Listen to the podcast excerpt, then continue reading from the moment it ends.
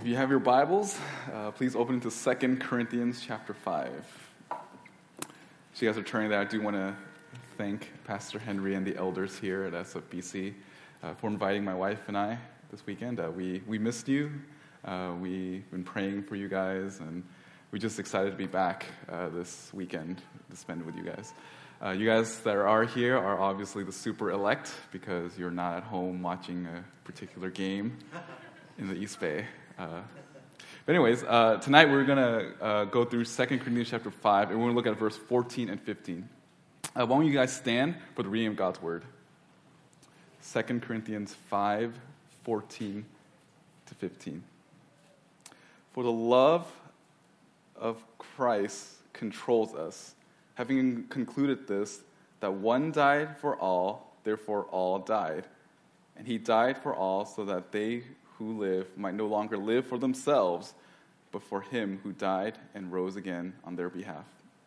Lord, thank you for allowing us this time to study your word. And I pray, Lord, that you can be with all of us, soften our hearts to, to your truth, and that we can apply it to our lives, and ultimately, Lord, to give you glory in all the things that we do. Thank you for this time. In your son's precious name. Amen. You may be seated. When I was in high school, uh, I was in a play uh, that I don't really remember much about. I only remember little pieces of that entire play. Um, I was the only human actor uh, that was cast as a cat, while all my classmates were had human roles. Um, and this play was, was, I think it was about like two girls that were email or not email, I guess it was like their pen pals. They're writing from like America and China, and then the backdrop of this was a, is like a historical piece. And the historical time of this play was in the 1980s, in late 1980s, to be exact. And I remember when I was studying for the role and trying to understand uh, this play and the background. Uh, one of the things that was the, I guess, the climactic event was the Tiananmen Square massacre. Um, in the script, it talked about how there was a, um, these groups of Chinese college students that rebelled against the government. And, and I thought that was like fake until I did some research, and it actually happened. And you know, like all diligent actors, I wanted to know everything, so I studied up on it. And uh, not only that, but I went home and I started asking some of my relatives. And there were two people in my, in my life that I, wanted to, that I wanted to ask. I wanted to ask my cousin and my grandfather. And when I asked my cousin, like, hey, what did you think of all of this? What did you think of this Tiananmen Square massacre? You were alive around that time. He looked at me like, What are you talking about, man? That didn't happen. That wasn't real. He looked at me like he was like accusing me of being mind controlled by the Americans. I was like, uh, this, there's some irony here because clearly he has no idea what that, that event was. You know, part of the thing that the Chinese government did was the censorship. They didn't teach that in the history books. So he had no idea that this event happened, and he accused me for just being mind controlled by the American government to hate on China. It's like, no, that's not why. I just wanted to learn how to be a cat in this play. Um, then the other person I asked was my grandfather. And when I asked my grandfather about this incident, he, was, was he gave a really strange answer because it was too precise. When I asked him about the Tiananmen Square, he's like, it didn't happen. The Chinese government will never do that. End of discussion. And I knew he was lying to me because it was too perfect of an answer. And not long after that, uh, so uh, this pastor in my high school decided to come over, and one of the ministries that my high school did was to, to evangelize to the parents of the students, they were the relatives. And this, this pastor came over and spoke to my grandfather, and he, he brought up this incident. And that's when my grandfather let it all out. He, was, he just explained how angry he was, how frustrated, how much he hated the Chinese government because they were just killing young people. And I was like, whoa, I didn't, okay, you, you should have told me this months ago when I was, you know, in play, but, you know, thanks, Grandpa. But there's one, one thing I noticed about that is that people are controlled by what they know or what they don't know. For my cousin, he was controlled by what he didn't know, so that dictated his life when he was in China. It was, he lived in a false peace. Whereas my grandfather, uh, he knew about what happened and he lived in fear. Both were controlled by what they knew and what they did not know. And it's the same for all of us. In life, we are controlled by what we know and what we don't know. What you know about the Lord will control your thoughts and your actions. And for the Christian, we understand that we can only be controlled by one thing, and that is the Lord. More specifically, we need to be controlled by the love of Christ. The greater understanding we have of God's love, the greater we will be in our practice of God's love. If you want to know what makes a pastor happy, you read Second Corinthians. This book, Second Corinthians, it's, it's, uh, it's Paul defending his apostleship. There were these false teachers that came into the church and wanted to uh, dismiss Paul as a false apostle. And Paul wanted to, he, he didn't want to defend himself for the sake of defending himself, but he needed to defend himself because if they dismiss Paul as an apostle, they'll dismiss his teaching. And if they dismiss his teaching, then they'll dismiss the gospel as a whole. And this church, this church in Corinth, uh, was, was, was a church that was established by Paul, and it, it had a great cost for him. In, in Acts 18, we see that he, it, it, took a toll on him to establish this church. This church was, was a church uh, that was influential. It, was, it, it, was, it, had the influence of Los Angeles, but it had the debauchery of Las Vegas. Uh, this is what Corinth was. And Paul established this church, and he taught the church and all the churches that he's went to that there will be false teachers. There will, uh, there will be people that are going to come into the church and try to sway you from the gospel. We see this in Acts 20. Uh, Paul tells the Ephesian church before he left that, that they need to, to, to guard themselves because there will be wolves that, are coming in, that will come in and take sheep. And then Titus, you guys are going through, you guys were going through the book of Titus. You understand that part of a qualification of an elder is that they know doctrine so they can refute error. Philippians 3 2, Paul tells the Philippian church to, be, to beware of the dogs. Paul needed to defend his ministry because the gospel was at stake in this book, uh, he was addressing he, he, was addressing some of the accusations. Some people said that Paul, the reason why you're a, a, an apostle, the reason why you're, you're building a church, is not because you love Jesus or love the Lord. It's because you want to do it for the money. Some people accuse him for for pride or some selfish gain. But Paul here in this text is explaining that what drives him is the love of Christ. He's trying to disprove that the, the thing that motivates him is not money or self praise, but is the love of Christ. What drove Paul from giving up in ministry was the love of Christ. What kept from, what kept Paul from, uh, from giving up and serving the church was the love of Christ. What kept him from evangelizing to discipleship to church planting, all of these things that he's doing in his life, what drove him was the love of Christ. My question for you tonight is this What drives you what motivates you? What fuels you? It can be applied to every aspect of your life. And I know that some of you guys are married and some of you guys are students. It can apply to every aspect, whether you are a parent, whether you're married, whether you're a student, or you're working. What fuels you in all of these areas? And the answer is that the, for the Christian, it must be the love of Christ. When we understand God's love, it will leave the believer no other choice but to be controlled by the love of Christ. Knowing the love of God will help us fulfill the greatest command, which is to love our Father with all our heart, mind, and soul, and love our neighbor as ourselves. And the only way we can fulfill that is, is if we understand the depth of the love of Christ. And Paul shows us in this passage that if you want to be the thing that drives all Christians to have a successful marriage, to be a successful student, uh, uh, to, be, uh, to be able to glorify God in every area of your life, you must be controlled by God's love. The more you understand the love of God, the more you be controlled by God's love. So, our outline tonight is going to be two, uh, two points. First, the orthodoxy of love, verse 14 and 15a, and the orthopraxy of God's love, the last half of verse 15. So, our first point, the orthodoxy of love, verse 14, 15. Notice, for the love of Christ controls us, having concluded this, that one died for all, therefore all died, and he died for all. Notice this phrase, the love of Christ. This word love is an agape love. It's a unselfish love, and it's intended for another person's well-being. It's a, it's a sacrificial type of love.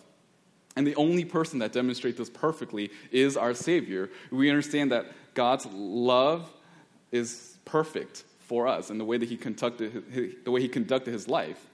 But we understand God's love better when we understand how he has loved us and in, what way can he demonstrate it. Look back at verse 11.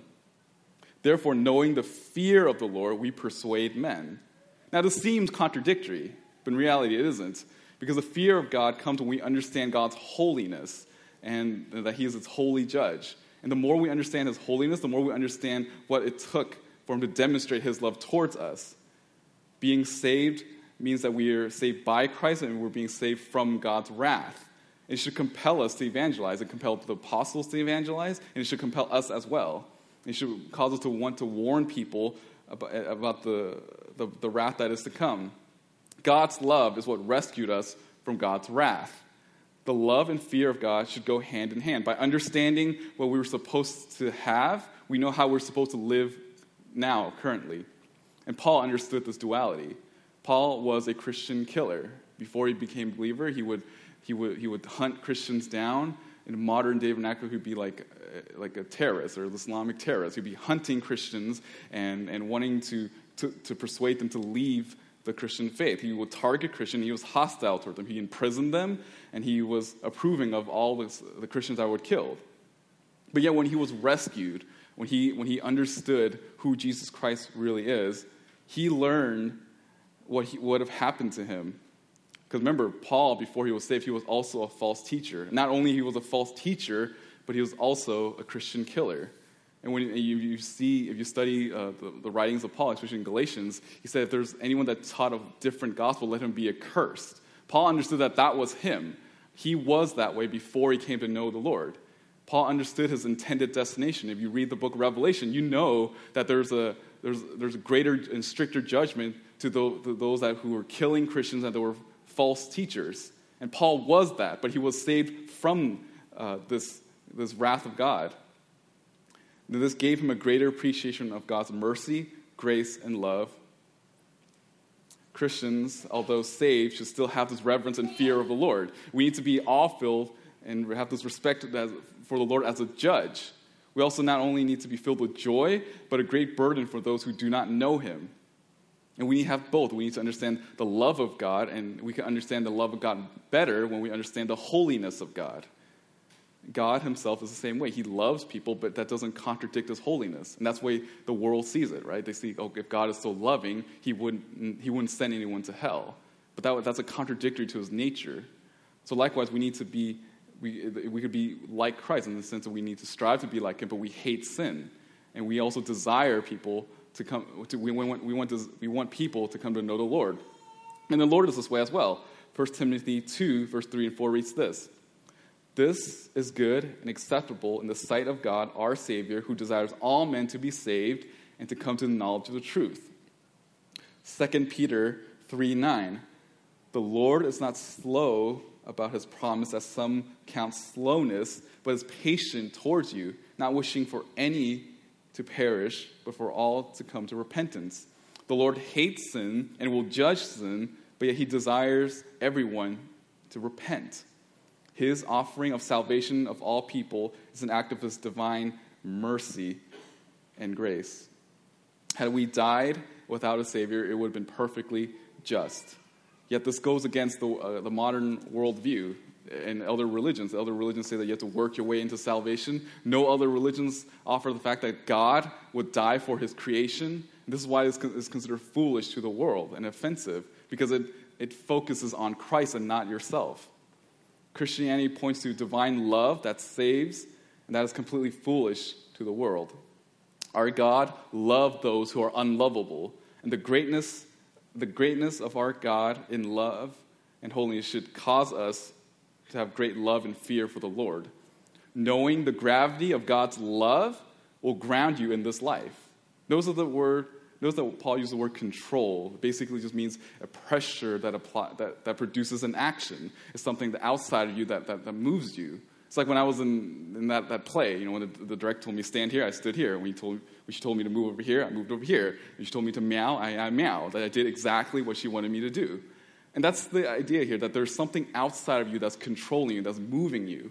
And for Paul, he was moved by the love of God. He was controlled by God's love. What kept him uh, to per- continue to live in purity was the love of the Lord. What caused him to continue to make disciples was the love of the Lord.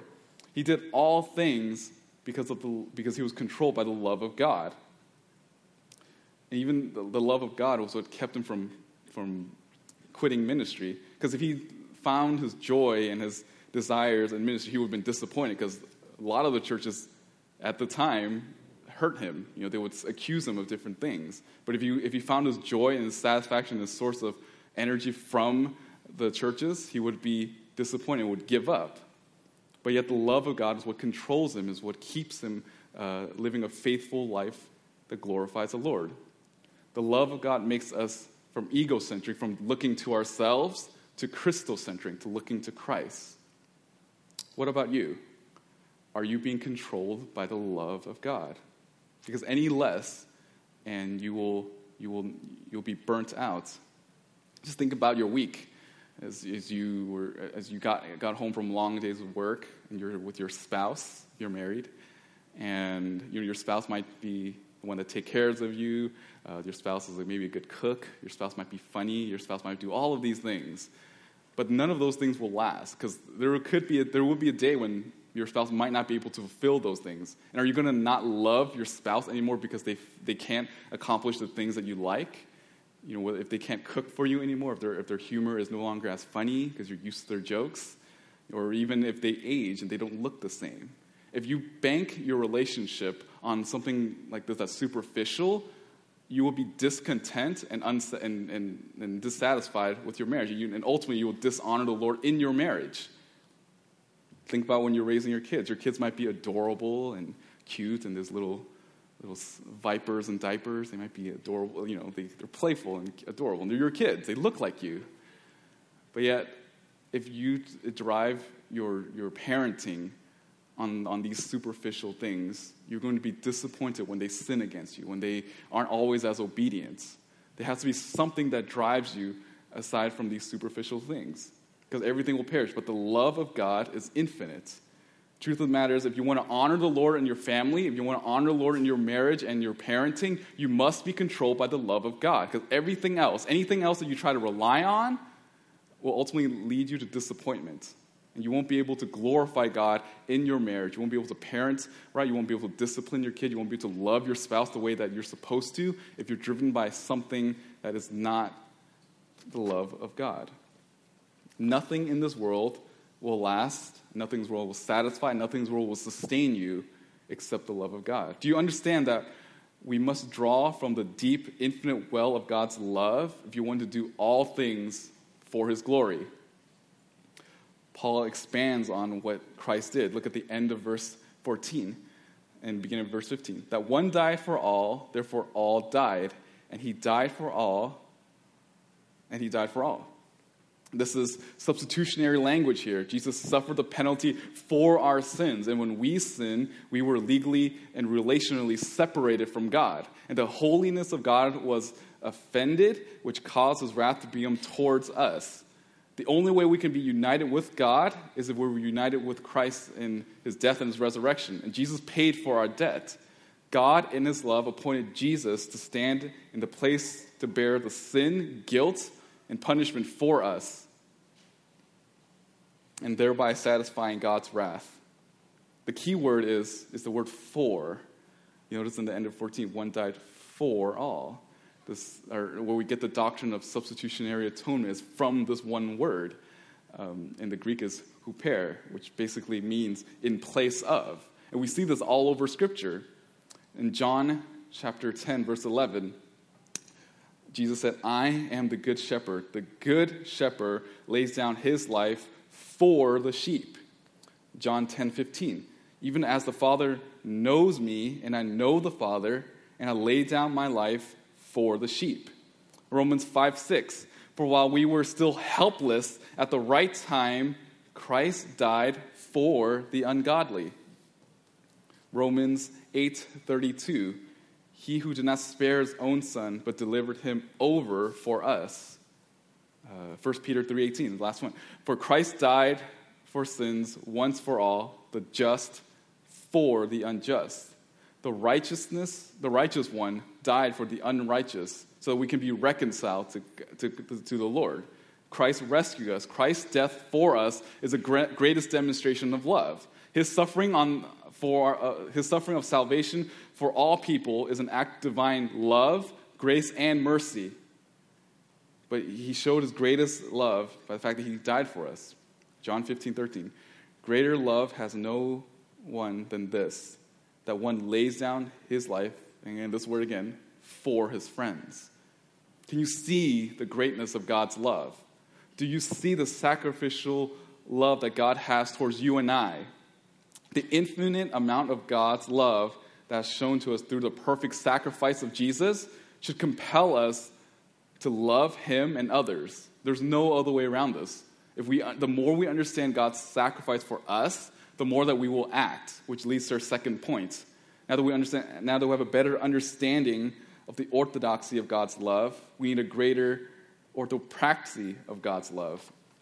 Uh, our second point, the orthopraxy of God's love. The, uh, last half of 15. So that they who live might no longer live for themselves, but for him who died and rose again on their behalf. The result of Christ's love for us and his substitutionary work is that Christians no longer live for themselves, but ultimately live for the Lord. And, they, and they, that's, that's shown outwardly in the way that we treat our spouses and the way that we raise our kids. The more we understand the selfless act of Christ in the way he loved everyone in his earthly life, we too will model our love for God and others the way Christ loved us or loved everyone. A person who knows the love of Christ will no longer be a slave to self love. A person who is a slave of Christ will not be a slave to self love. Paul said that he no longer lives for himself, but for Christ. And the results also in honoring to the Lord in all areas of his life. Jesus died for us so that instead of living for ourselves, we live for the Lord and for other people. Titus 2:14. Jesus who gave himself for us to redeem us from every lawless deed and to purify for himself a people for his own possession, zealous for good deeds. 1 Peter 2:24. And he himself bore our sins in, in his body on the cross so that we might die to sin and live to, to live righteous. The, re, the result of our salvation is that we are changed into the image of Christ. Whereas before we lived for ourselves, we did everything for ourselves, now we live for someone else. We live ultimately for the Lord and we serve other people around us. Christ changed us so that we have the ability to walk in this newness of life. Yes, we still struggle with sin, we still struggle with our old nature, but we now have the ability to live for the glory, glory of Christ in every aspect because He's dwelling inside of us. We have new life, we bear fruit. Christ glorified God the most by living for God. He ultimately lived for God and not for himself. We see this in John chapter 6 verse 38. For I have come down from heaven not to do my own will, but the will of him who sent me. Luke 22 verse 42. Father, if you are willing, remove this cup from me, yet not my will, but yours be done. Christ's entire life was not for himself. He did everything ultimately for the glory of God and then secondary for us. He did everything for God's glory, and we just benefited from that.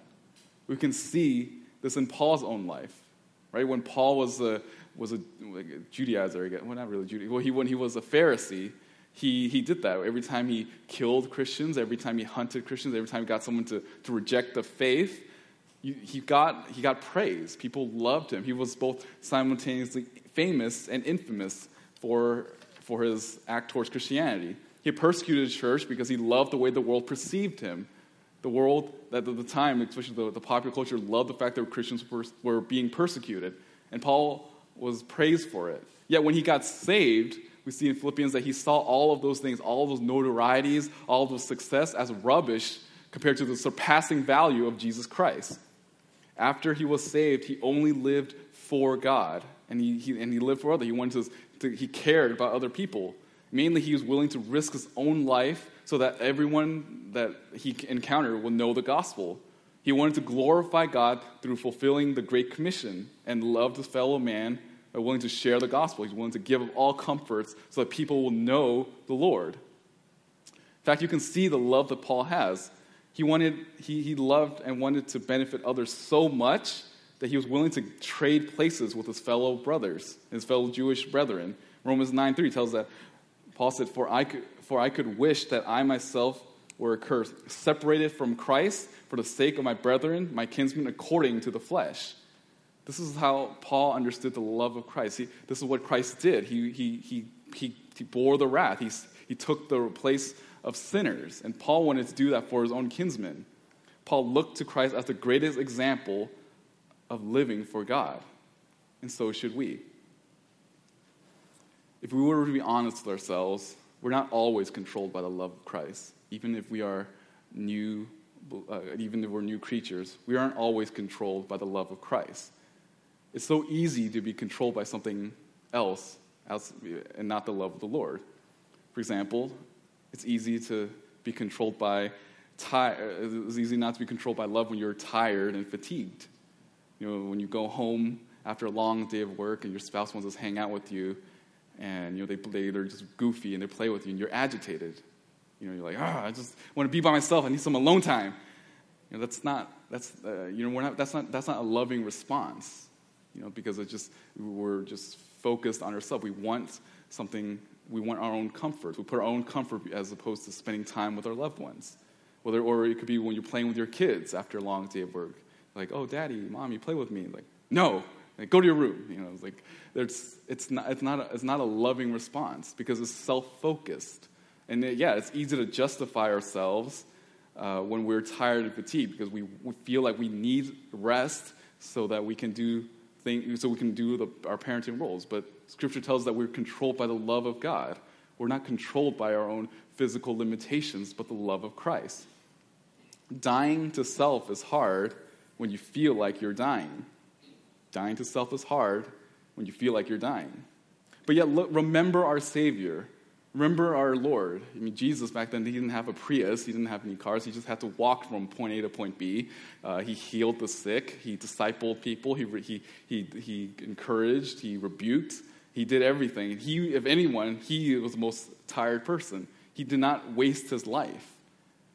And the greatest care for others was shown when he was on the cross. Even when he was on the cross, when he was suffering the agonies uh, of Calvary, when he was, he was whipped, when he was nailed, he still cared about his own mother. And yet, even the people that, were, that, that put him on the cross, he asked God to forgive them, for they did not know what they were doing. God cared about other people, even though he was literally dying. Jesus Christ sought to glorify God, even in extreme pain and fatigue, which gives us an example. We need to, we can, even though we're tired, even though we're fatigued, we can still be controlled by the love of Christ. Christ gives us this template. It is also hard to be controlled by love when your preferences are, are intruded. If, let's say, you and your, your friend or your coworker or your, someone in the church has a strong preference or something, and you know, they want to go watch a Warriors game, you don't want to watch a Warriors game, and then you guys bicker over the Warriors game because it's like, oh, this, they might win tonight. It's like, no, don't worry about it. No, I really want to watch it. You guys, you guys have tension over something that really has no, has no significance. You, know, you need to, uh, most conflict in life I, I believe most conflict, conflict in our church life comes when they're arguing over preferences, over things that really have no lasting effect. Yet we live in a culture that tells us to get what's ours. We need to, to get what is yours and, and do what makes you happy. And that goes against what the Christian, what the scripture tells us. The Bible tells us to prefer others as more important than ourselves. Philippians 2 Do nothing from selfishness or empty conceit but with humility of mind, regard one another as more important than yourself. Do not look merely out for your own personal interests, but also the interests of others. Have this attitude in yourself, which was also in Christ Jesus. Jesus was in the comfort of, of being in the throne of God. He was completely comfortable, yet he denied his own comfort. He denied things that he would prefer for sinners like you and I. He gave his own preferences up and ultimately, yeah, to glorify the Lord. But if he did not do that, we would not be saved. And this is why we need to look to the Lord constantly, especially when things are preference. Just, just defer. Care about the other person as more important to yourselves. It is also hard to be controlled by God's controlled by the love of God when someone sins against you. When your spouse or your kid sins against you, it's easy to be bitter towards them. You know, it's, like a natural sinful response because we feel justified. You know, we totally, yeah, you sinned against me, so I'm not gonna, I'm to ignore you, or I'm not to take you out for dinner, or I'm not to feed you. uh, you should feed your kids. But, you know, there's, there's, there's a tendency for us to, to want to justify ourselves when we're sinned against. Yet when we look to Christ, when we look to our Savior, we realize that every time that we sin against the Lord, Christ forgave us. When he died on the cross, he forgave us. Every sin was wiped away. Um, when we were, we were enemies of God, Christ died for us. So when someone sins against us, we're, we're, we need to be like Christ and respond in a way that is with love. Romans 12 21. Do not be overcome by evil, but overcome evil with good. 1 Peter 4 8. You guys are familiar with, the, with this verse. Above all, keep fervent in your love for one another, because love covers a multitude of sin. The last one, last example. It is hard to be controlled by the love of God when the, people, when the person in your life isn't changing the way that you want them to. Whether it's your spouse or your kids, your people in the church. Uh, I mean, how many times have you said this to someone? How many times did I tell you not to do this? Or how many times, remember the last time I told you to do this? You, you, you make these, uh, you, you remind them of their faults, even though they've asked you for forgiveness and they haven't changed in the rate that you want them to. Remember, but again, looking to our Savior, Christ lived with the apostles for three years. I mean, if there's any group of people that should be super sanctified, it should be the apostles. But yet, in those three years, there were, after all the miracles, after all the discipleship, all the sermons, there was still a lot of room to grow for the apostles. Yet, Jesus was still kind and patient with them, even when they betrayed him and left him. Jesus still loved his sheep. And even if, if you just even look at our own lives, how many times have you heard a sermon on loving your spouse? How many times have you heard a sermon on husband uh, lead, uh, lead your wife in a, uh, love your wife in an understanding way? How many times have you heard wives? How many times have you ser- how many sermons have you heard that say submit to your husband? Yet there are times in our life where we're not perfect in these areas. Kids, young people, how many times have you heard Uh, a sermon say listen to your obey your parents? And yet there's still moments where we fail to do so. How can we expect other people to grow as fast as we want them to but yet not expect ourselves to do so. We don't expect, we don't change as fast as we should, so why should we expect others to do so as well? Whether it is our shortcomings or others, God is patient towards us. God is always patient towards us. That's from His love. His love is, part of His love is that He is completely and perfectly patient. Romans 2 4. The kindness of the Lord leads to repentance. Whether we're tired or have our liberties taken away or being sinned against, or the person doesn't change as fast as we like, it is hard to be controlled. It's, it's those moments that's hard to be controlled by love. But yet, as we just looked, Christ did. Christ loved us in light of all of the, our faults and all of our shortcomings and all of our failures. And we need to appreciate Christ and model our lives after our Lord. Ask Christ to, during those tense moments, ask Christ for the grace to be able to live to glorify Him. Ask Christ to, to ask the Lord to, to allow you to love your spouse the way that you want them to love them. And even in those tense situations, it does expose sin in our own life, does it not? When our, when our spouse or kids offend us and we want to react, that's a natural. There's some there, are, you know, we like we want to be, we want to say something to hurt them, or want to uh, punish them in different ways, that these are not Christ like attitudes. It's only hard to be controlled by love intense moments because in those times we just simply forget Christ. It is those tense moments that we forget Christ. And I would encourage all of us to remember our Lord, to remember the Lord at all times. We're called to love and to be controlled by love. And this is what Christians are supposed to be. We must be marked by love. If we understand God's love, we will truly love others also. We love because as new creatures, we are called to be Christ like. In the end, in every circumstance, we can look to Jesus as our perfect example of love, and therefore we need to live in a way that exemplifies that love. 1 John chapter 4 verse 7 8 Behold, let us love one another for love is from God, and everyone who loves is born of God and knows God.